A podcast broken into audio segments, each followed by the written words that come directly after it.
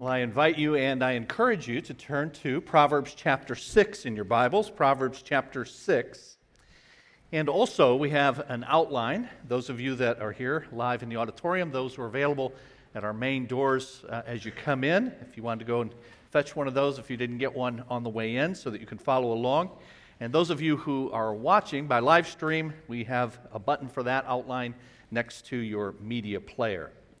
We're continuing our series in the book of Proverbs that's titled Living Wisely in a Foolish World. In the first nine chapters of Proverbs, 31 chapters, are an introduction that lays a foundation for the remainder of the book. The remainder of the book is what contains those short, memorable sayings that we normally think of when we hear this book mentioned. The introduction contains 10 lectures on wisdom from a father to a son. And today we're going to see the last two of those lectures lectures 9 and 10. Two weeks ago in chapter 5 was lesson 8. And you may remember that the topic was a warning not to misuse God's good gift of sex. The first part of chapter 6 was a follow up to that, but it focused on other ways that one can get himself into financial trouble. You may remember that one possible result of sexual sin back from chapter 5 was becoming indebted, even enslaved, to the adulterous woman's husband. And so, chapter 6 continued the theme of financial wisdom and foolishness. But now, with these last two lessons, we're back to the theme of sexual immorality for reasons that we'll see in a bit. Because these two lessons 9 and 10 are related, we're going to cover them together. So that means 43 verses. From the middle of chapter 6 all the way through chapter 7. We have a lot to cover, so let's get to it. Let's ask the Lord to help us as we do. Father, we thank you that we're here. And again, we acknowledge that we're here only because of you, because of your grace at work in our lives. Lord, we thank you for these friends, these brothers and sisters who have come, who desire to hear from you. And those who are watching by live stream, Lord, that they will be blessed from your word as well. And so help us to indeed have attentive minds and open hearts to receive what you have for us, to leave this place better equipped to serve you than we came. We pray in the name of Jesus. Amen. I say in the outline, first of all, that wisdom protects from sexual immorality. Now, you don't have a blank to fill in there but you will as we as we move forward. But verse 20 of chapter 6 says this, "My son, keep your father's command and do not forsake your mother's teaching." Your father's command and your mother's teaching on what? Well, these two lessons in chapters 6 and 7 are focused on what's introduced in verse 24. Verse 24. Keeping you from your neighbor's wife, from the smooth talk of a wayward woman. Now, let's talk for a bit about why the Bible is dealing with this issue of sex so frequently. Back in chapter 2, the father warned his son to beware of certain kinds of women and men. And then the entirety of chapter 5 was focused on the need to confine sexual expression to marriage. And yet here we are again, and it's once more talking about the son's relationship with women. Why is that? Why so much? Well, remember that this father and these parents are seeking to prepare their son for a lifetime of wisdom. And these lectures in chapters 1 through 9 are foundational. That is, they deal with issues that are common pitfalls on life's road, things like your companions, your approach to money, and your relationship with members of the opposite sex. What all of these have in common is that because they are foundational, they can set a trajectory for your life. If you get them right, they will bless you. If you get them wrong, they will curse you. These are matters whose effects linger because they can consign to a way of thinking for many years. And they can ensnare in consequences that last far longer than the original act. And so they're emphasized for very good reason. And so I'm talking about these issues then, again, because God does. I'm emphasizing them because Scripture does. And the Bible is saying that sex, like things like friends and money, can set you in a direction that will take you further and further in a wrong direction if you move along that path. There's an illustration of how that goes. I'm not an archer, and I've only used a bow and arrow a few times, most of them on a handful of occasions in high school. In fact, I just this week was sent a picture of me in high school doing some archery. And the few times I did that, I recall that one of the things I was really good at was missing the bullseye. and sometimes by a very lot. But the closer the target, the closer I'd get. The further the target, the wider I'd miss. But here's the thing if your aim is off by just a little, but the target's close, you miss by just a little.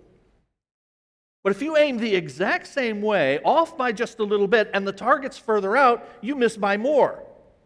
Possibly missing not only the bullseye, but the entire target. And the idea there is that some sins have a short lifespan. You commit them but they don't necessarily have an afterlife. If you commit a sin of opportunity, it may not become a way of life or it may not have long term effects. Let's say uh, a person in front of you in a cashier lane drops $20 and you pick it up and you don't tell them about it. Later, you realize it's wrong. You confess to the Lord, but you can't return the money, but you also never do it again. But some sins, by their nature, can and often do have a longer lifespan. And getting them wrong early means having to deal with them at length later. If you get off target now, it will cost you later. It will become habit forming and it'll entangle you in relational conflicts. And the sins that Proverbs emphasizes are like that and sex is one of them. Get it wrong early, and you'll have to contend with it later. So, verse 20 says, My son, keep your father's command. Do not forsake your mother's teaching. Verse 21 Bind them always on your heart, fasten them around your neck. When you walk, they will guide you. When you sleep, they will watch over you. When you awake, they will speak to you. Now, that passage may remind some of you of another, excuse me, in the law of the first part of your Bible, the Old Testament. Deuteronomy chapter 6 says famously this These commandments that I give you today are to be on your hearts. Impress them on your children. Talk about them when you sit at home and when you walk along the road and when you lie down and when you get up. Tie them as symbols on your hands, bind them on your foreheads, write them on the door frames of your houses and on your gates. And then verse 23 goes on to say, For this command is a lamp, this teaching is a light, and correction and instruction are the way to life. That verse as well may remind you of another in Scripture. Because Psalm 119 famously says this Your word is a lamp for my feet and a light on my path. So the parent's teaching is compared to God's law, to God's word, because that's what it's based on. So it must be followed, son, child, for your own good, or really anyone at any age. Some of you know from church history the name Augustine. He was one of the most important theologians of the early centuries of the church, but he was also a man who, before he became a Christian, led a very sordid and sexually promiscuous life. He wrote about his life before Christ at length in his work, appropriately called Confessions. It's said that on one occasion, after his conversion, he was walking down the street and he ran into a prostitute that he used to frequent, and she called out to him, Augustine, it is I. To which he replied, without stopping, Yes, but it is not I. Two things about that. He didn't stop to chat.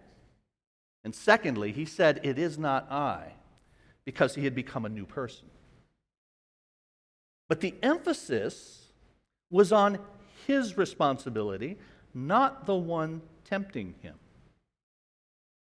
And likewise, he, he had to keep moving. He had to say, No, I'm not going to stop for this. I'm not going to allow myself to be tempted by this. And likewise, in this lesson, the son is told in verse 25 do not let, let do not lust uh, in your heart, do not lust in your heart, excuse me, after her beauty, or let her captivate you with her eyes. The emphasis is not on what the woman does to you, but what you, son, allow her to do.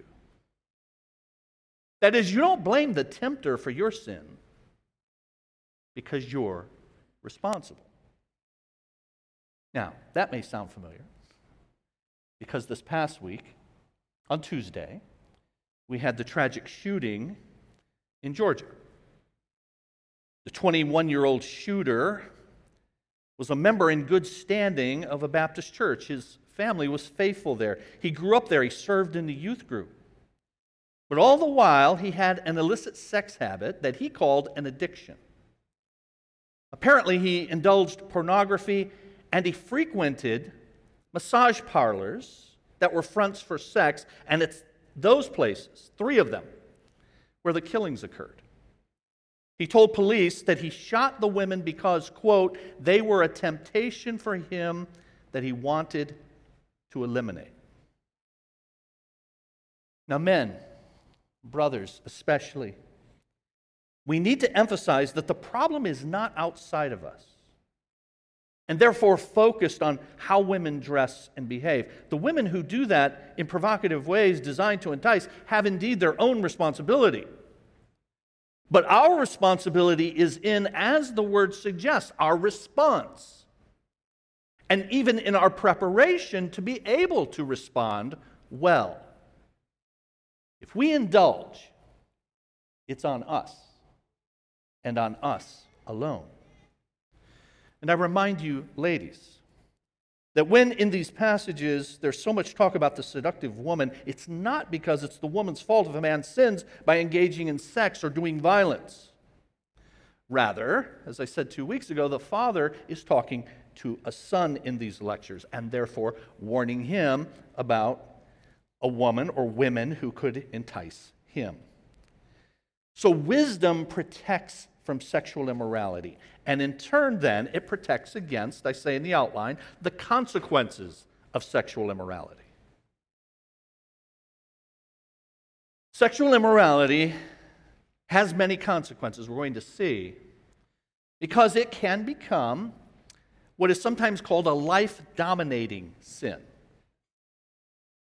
It's called that, a life dominating sin, because unlike the one and done sin, like I described earlier, where one might pocket the 20, but it never happens again, sins in this category continue. And they touch not just one area of life, but many. The sin is like the hub of a wheel that has spokes that go out, that touch on one's personal life, on relationships at home and elsewhere, on work, on finances the Bible talks about these kinds of things that capture our hearts, that become habit forming, and then they affect all areas of life.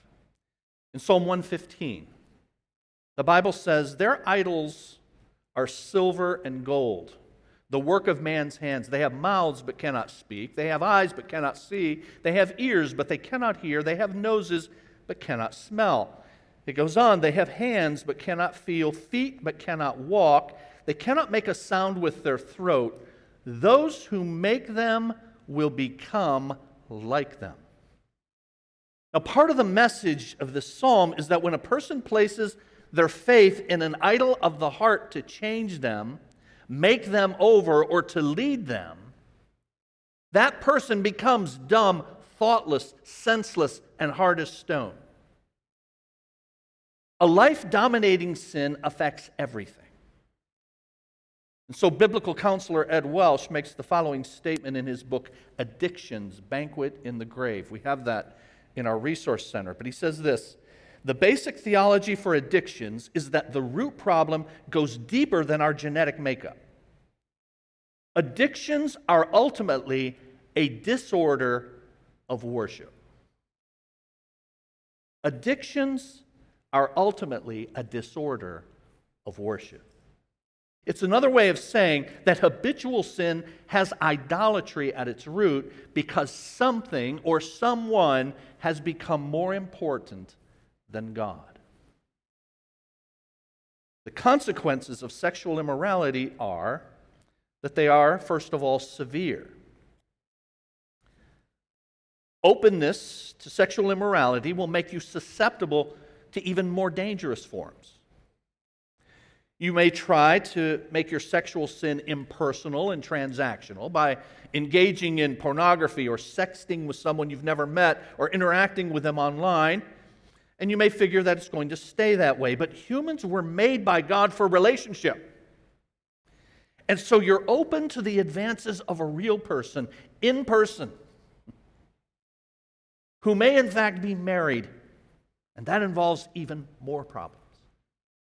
And so, verse 26 says, For a prostitute can be had for a loaf of bread, but another man's wife preys on your very life. Adultery, it's saying, is more costly than prostitution.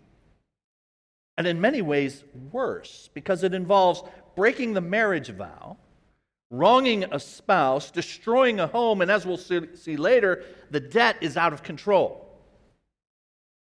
Now, I should point out that saying that the consequences of adultery are in some ways worse than prostitution does not, of course, endorse sex for hire. In a bit, adultery is compared to theft, as we're going to see, and its consequences are said to be worse than stealing. Adultery is worse than stealing, but that doesn't mean stealing's okay. The Bible, in fact, soberly warns that those who engage in prostitution will participate in God's wrath, not his life. The consequences of sexual immorality are severe, the Bible is telling us, and that they are inevitable. Verse 27 Can a man scoop fire into his lap without his clothes being burned? The expected answer is, of course, no. And then verse 28 Can a man walk on hot coals without his feet being scorched? And again, the expected answer is no. Verse 29 So is he who sleeps with another man's wife. No one who touches her will go unpunished. The other man, another man's wife, the other man, the jealous husband, is mentioned here because he's the one who makes the punishment inevitable. He's going to exact a payment. Remember what we saw two weeks ago from chapter 5 that in that culture, the jealous husband could find compensation by making the offender his slave for life. We don't have that, but I pointed out that there are many other ways in which these kinds of dalliances, these kinds of entanglements, can cause enslavement, financial enslavement in particular. And so the consequences of sexual immorality are severe, they're inevitable, and unending. The duration of punishment is seen now in verses 30 to 33, and it contrasts the temporary social stigma of a thief who tra- transgresses to satisfy nutritional hunger with that of an adulterer who transgresses to satisfy sexual hunger. Verse 30. People do not despise a thief if he steals to satisfy his hunger when he's starving. Yet if he's caught, he must pay sevenfold, though it costs him all the wealth of his house. But a man who commits adultery has no sense. Whoever does so destroys himself. That is, people may sympathize with, though not approve of, a thief if he's attempting to avoid starvation. Still, he's going to have to repay what he stole and pay for his crime, even if it cost him everything. But that thief's punishment, though it's difficult, is less severe than the adulterer's because the one has stolen food and at least done so with understandable reason, but the adulterer has stolen, as it were, another person, specifically another person's spouse. Yet he carries on, knowing the high cost, and brings trouble to himself. It makes no sense, and that's why verse 33 says he has none. What he gets for his heist is, verse 33, blows and disgrace are his lot, and his shame will never be wiped away. The wronged spouse can never let it go, at least in many, many cases.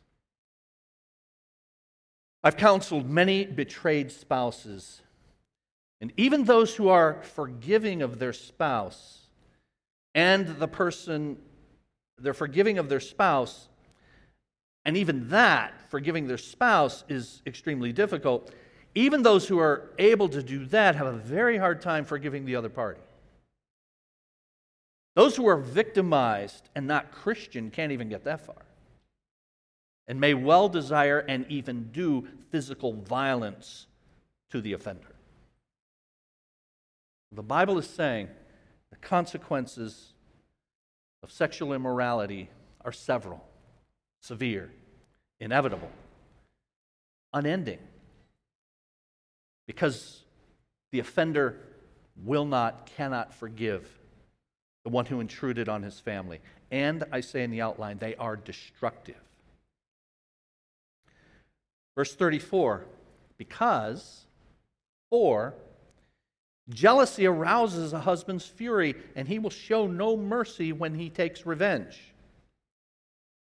Not only is the wronged spouse going to potentially do bodily harm, he'll go to court and exact punishment there too. Now, I say that because in that phrase, when he takes revenge, it refers to the legitimate righteous execution of punishment by a competent authority, like a court. So, this wronged husband, hot with jealousy and merciless in his disposition, turns the punishment over to the community's legitimate authority to protect his home. And punishment for adultery in Old Testament times was regarded as a very serious offense, even liable to be punished by death. Verse 35 then says, This jealous husband will not accept any compensation. He will refuse a bribe, however great it is. When it says compensation there in verse 35, it refers to a ransom for one's life. We see an example of this in the Old Testament law. Here's what Exodus 21 says If a bull has had the habit of goring, and the owner has been warned but has not kept it penned up, and it kills a man or woman, the bull is to be stoned, and its owner also is to be put to death. Let me stop there and say, keep your dog on a leash, okay? But then it goes on to say this however, the owner may redeem his life by the payment of whatever is demanded. But this spouse in Proverbs chapter 6 is not going to accept anything less than the offender's life. Severe consequences, destructive consequences. So, wisdom protects, though, against sexual immorality and its consequences, and it protects against, I say in the outline, the appeal of sexual immorality. Chapter 7 says this My son begins now a new lecture, a new lesson, lesson 10. Keep my words and store up my commands within you. Keep my commands and you will live. Guard my teachings as the apple of your eye. The Hebrew word translated apple is literally the center of a thing. The pupil, the center of the eye, is the most sensitive and carefully guarded of the human body's exposed organs. And it's saying you should guard God's teachings with that same kind of diligence. If God's truth about humanity is central to your thinking, then, son, you will not dehumanize by sexualizing. If God's truth is central in your thinking, then you, son, You, anyone, will not dehumanize another by sexualizing them. Instead of looking to him or her in that debasing way, you'll look at and to the wisdom that I'm giving you. Remember, friends, that your most powerful sex organ is your mind. And how and whether you control your mind will determine how well you fare in our overly sensualized culture. Controlling your mind, having it controlled by God's truth, having that at the center of your life, is an aspect of the Spirit's fruit for a Christian. Remember the fruit of the Spirit in Galatians chapter 5? Is love, joy, peace, forbearance, kindness, goodness, faithfulness, gentleness, and self control. And that begins with controlling how you think, what you think about, how you think about other people, how you view another made in the image of God. And if you think according to God's dictates, you will not dehumanize by sexualizing. So, verse 3 bind them on your fingers, write them on the tablet of your heart. Say to wisdom, You are my sister, and to insight, You are my relative. You'll only find the right horizontal relationship with another person, it's saying, when you first prioritize your vertical relationship with God. And so, if you're going to see people the right way, if you're going to look at them with truth of God at the center of your thinking, if you're going to do that, then you're going to have to have God at the forefront of your heart and mind. And then instead of seeking relationship illicitly, you'll find your companionship in wisdom, it's saying in verse 3. Wisdom will be your relative, wisdom will be your sister. And in turn, verse 5, they will keep you from the adulterous woman, from the wayward woman with her seductive words. Now, the father includes in his lesson to his son a story of what he's seen, what the father has seen over the years. And it's designed for this father now to paint a bleak picture of cavorting with someone who's not your spouse in order for the son to be disinclined to do it. That is, the father now wants to counter the appearance with the reality. You, son, may be drawn to what appears to be something very good, but the reality is what I'm going to show you, and it's quite different. And if you will think of the real situation as opposed to what's being presented to you, you won't go there. The appeal will diminish and you'll be kept safe. So the father says in verse 6 At the window of my house I looked down through the lattice. I saw among the simple, I noticed among the young men a youth who had no sense. He was going down the street near her corner, walking along in the direction of her house at twilight as the day was fading, as the dark of night set in. Then out came a woman to meet him, dressed like a prostitute and with crafty intent.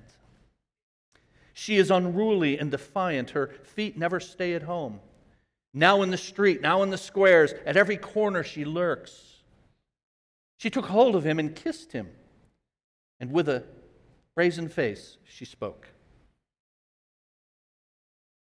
The simple in this passage is the one that we were introduced to way back in chapter 1. Called simple because they had not yet made a commitment to follow the way of wisdom. And so now, when he goes into the big city, he's vulnerable to being taken in by the fool's gold that's located there. So, because he's not quite bought what his elders are selling, he thinks he can go downtown and hang out and be unharmed.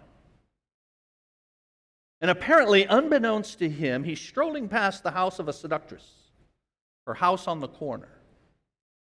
He's not intentionally going there because she initiates the contact. She sees him and she comes out to entice him. And she comes out at just the right time when darkness is falling so that the unseemly will not be seen. That's what happens, isn't it? That's when it happens, isn't it? And so that great theologian, Bob Seger, sang of the prostitution industry when he said, There go the streetlights bringing on the night. Here come the men, faces hidden from the light. All through the shadows. Oh, they come and they go. It happens out in Vegas, it happens in Moline, on the blue blood streets of Boston, up in Berkeley, and out in Queens. It went on yesterday, it's going on tonight. He goes on to say, when the streetlights flicker, bringing on the night, well, they'll be slipping into darkness, slipping out of sight, all through the shadows. Watch them come and watch them go. She knows the timing. And she comes out and is looking out just then. This woman is not necessarily a prostitute by trade, but is dressed like one and acting like one. But we'll see in a bit that she's married and she's on the hunt with her husband out of town. But she comes upon the young man suddenly and boldly and crassly kisses him. And he's not prepared, which is precisely why he's called simple and so is vulnerable. You see, friend, if you've not made a prior commitment, then when, not if, the pop up comes up on your screen, you'll click on it. We have clickbait of all kinds, and here is a woman who's live bait. But she's popped up on her unprepared prey. He's not planned for this, which is exactly what she was planning on. There's an old saying that to fail to plan is to plan to fail. And that's true in the moral realm. You got to plan what you're going to do when, not if, you're presented. However, that presentation comes. You have to make a prior commitment to what you're going to do when the temptation appears. And the Bible gives some deep advice about what to do when the temptation appears. Deep advice. Here it is. 2 Timothy 2:22. Flee. Get out of there. Turn the other way. Turn off that page. Do not click on the click bait. That verse goes on to say, Flee the evil desires of youth and pursue righteousness, faith, love, and peace, along with those who call on the Lord out of a pure heart. Pastor Larry read earlier from 1 Thessalonians chapter 4, which commands us to avoid sexual immorality. But she comes out, he's unprepared, he's simple, hasn't made a commitment to the way of wisdom, and so is vulnerable. And she says to him in verse 14, Today I fulfilled my vows and I have food from my fellowship offering at home. Oh man, she believes in God. How wonderful. She's made vows, made an offering. If she's telling the truth that she made a vow with a sacrifice that very day, as part of some cults at that time, the food from the sacrifice was to be eaten that very day and sex afterward was part of the after sacrifice. So she's not just a floozy, she's religious. She believes in God, at least in some God.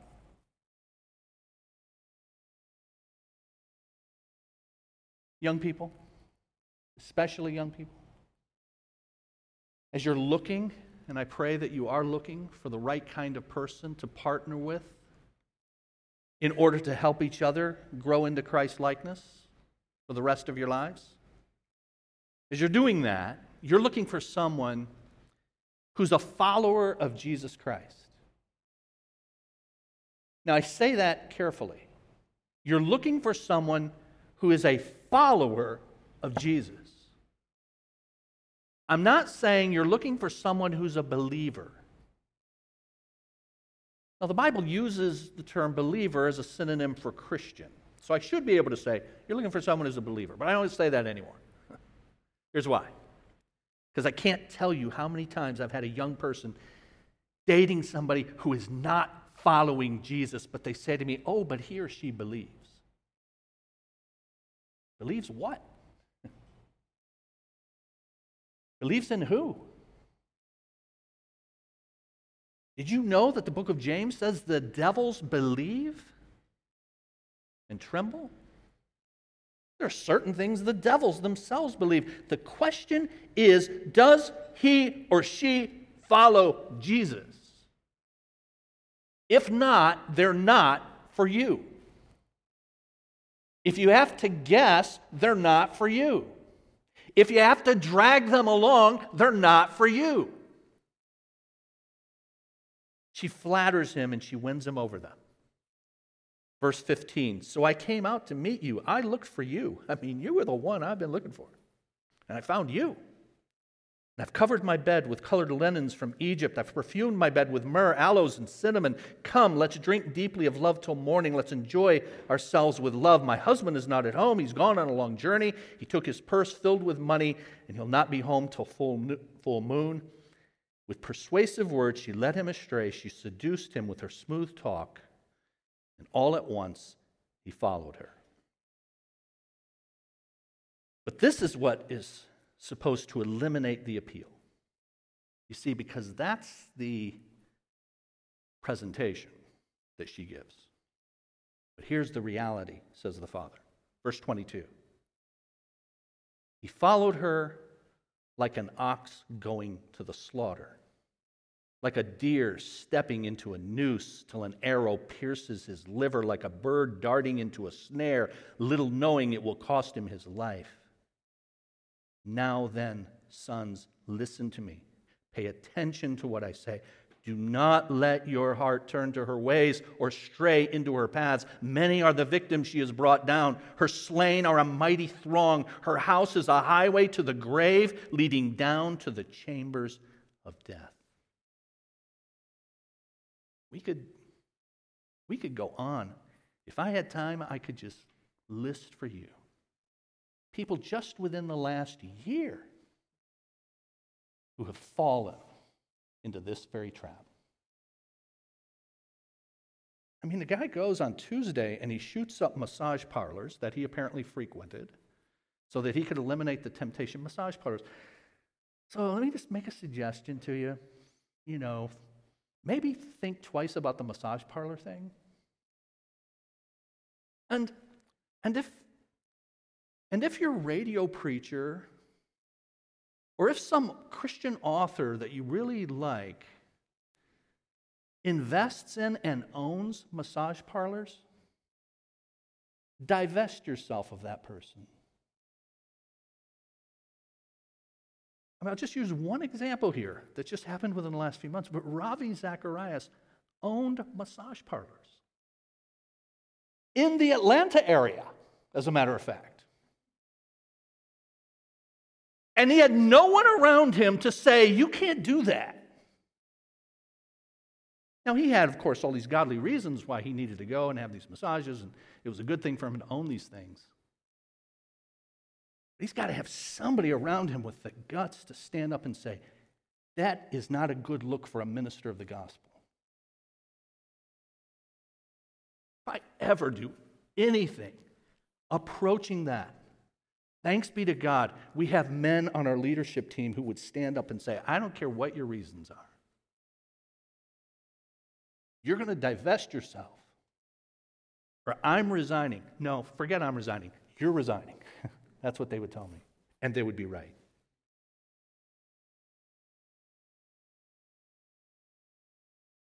Now, almost done.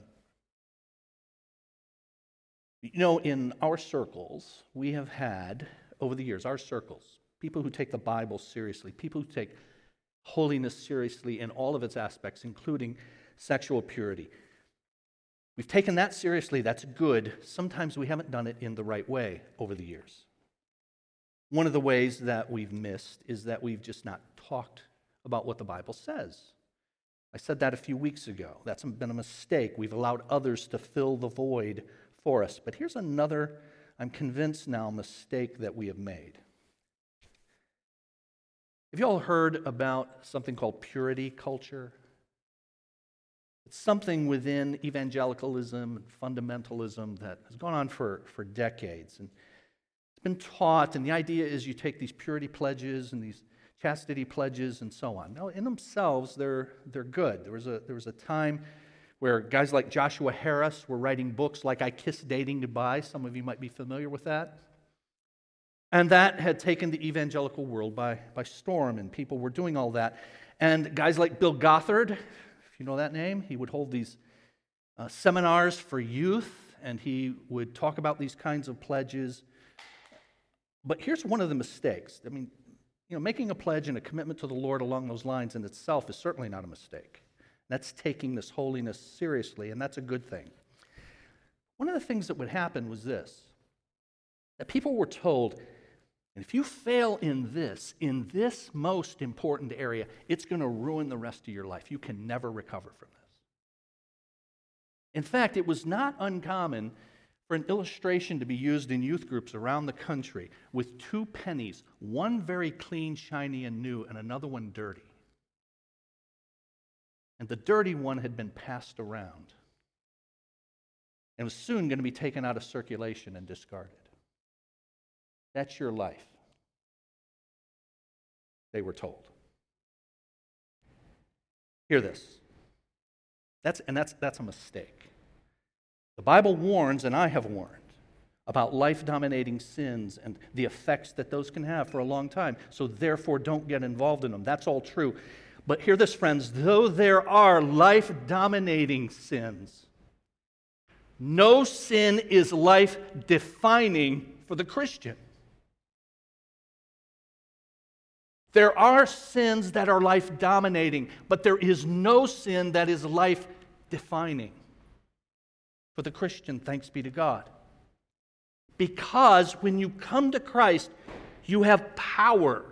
You have divine power in your struggle with sin. And that's why the Bible says in Romans chapter 6 do not offer any part of yourself to sin as an instrument of wickedness, but rather offer yourselves to God as those who have been brought from death to life and offer every part of yourself to Him as an instrument of righteousness. Here's why. Because the next verse says, For sin shall no longer be your master. There is no sin that is life defining for the Christian because sin shall no longer be your master. Remember, friends, the Lord forgives and the Lord empowers. So here's your take home truth the wise are protected from the danger of sexual immorality. If you want to be one of the wise, you got to come to Jesus. And so at the end of our time, just before we pray, we give you an opportunity for a come to Jesus moment to give your life to Him, to receive the forgiveness that He provides for all of your sin, past, present, and future, whatever sort that is, sexual sin included. And He forgives that, and He says, Come, and I will wash your sins white as snow. And so you come and you receive that because you acknowledge that you need that, and only He can provide that and you give him your life, you repent, you're going to go his way, you're no longer going to go your way. And he gives you the power. You can't do it on your own. he gives you his Holy Spirit, the power to overcome sin. So as we bow and pray, you pray to him to receive him and the power that only he can provide. Let's bow before the Lord.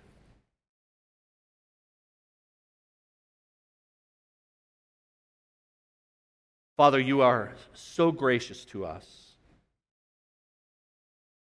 that you not only know what we need, you provide what we need.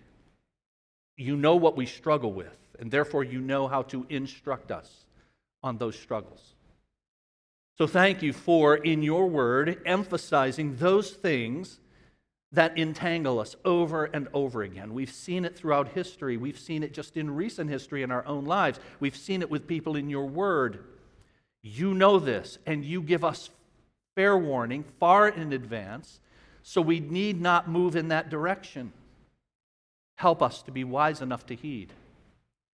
Thank you, Lord, that your grace not only extends to instructing and warning before the fact, but you also are merciful and gracious to forgive us after the fact. We thank you for the Lord Jesus Christ, who is the sacrifice that covers all of our sins, no matter what they are, when they have happened, how often they have happened, past, present, and future. Help us, Lord, to receive that covering that only He can provide. And thank you for the gift of God, the Holy Spirit, that empowers us then to live a new life so that sin will no longer be our master. May it be true of everyone here, everyone watching on live stream, so that we live lives that we were made to live by our Creator and by our Savior who's recreating us and bring glory to you. We pray in the name of Jesus. Amen. Let's stand now for our closing song.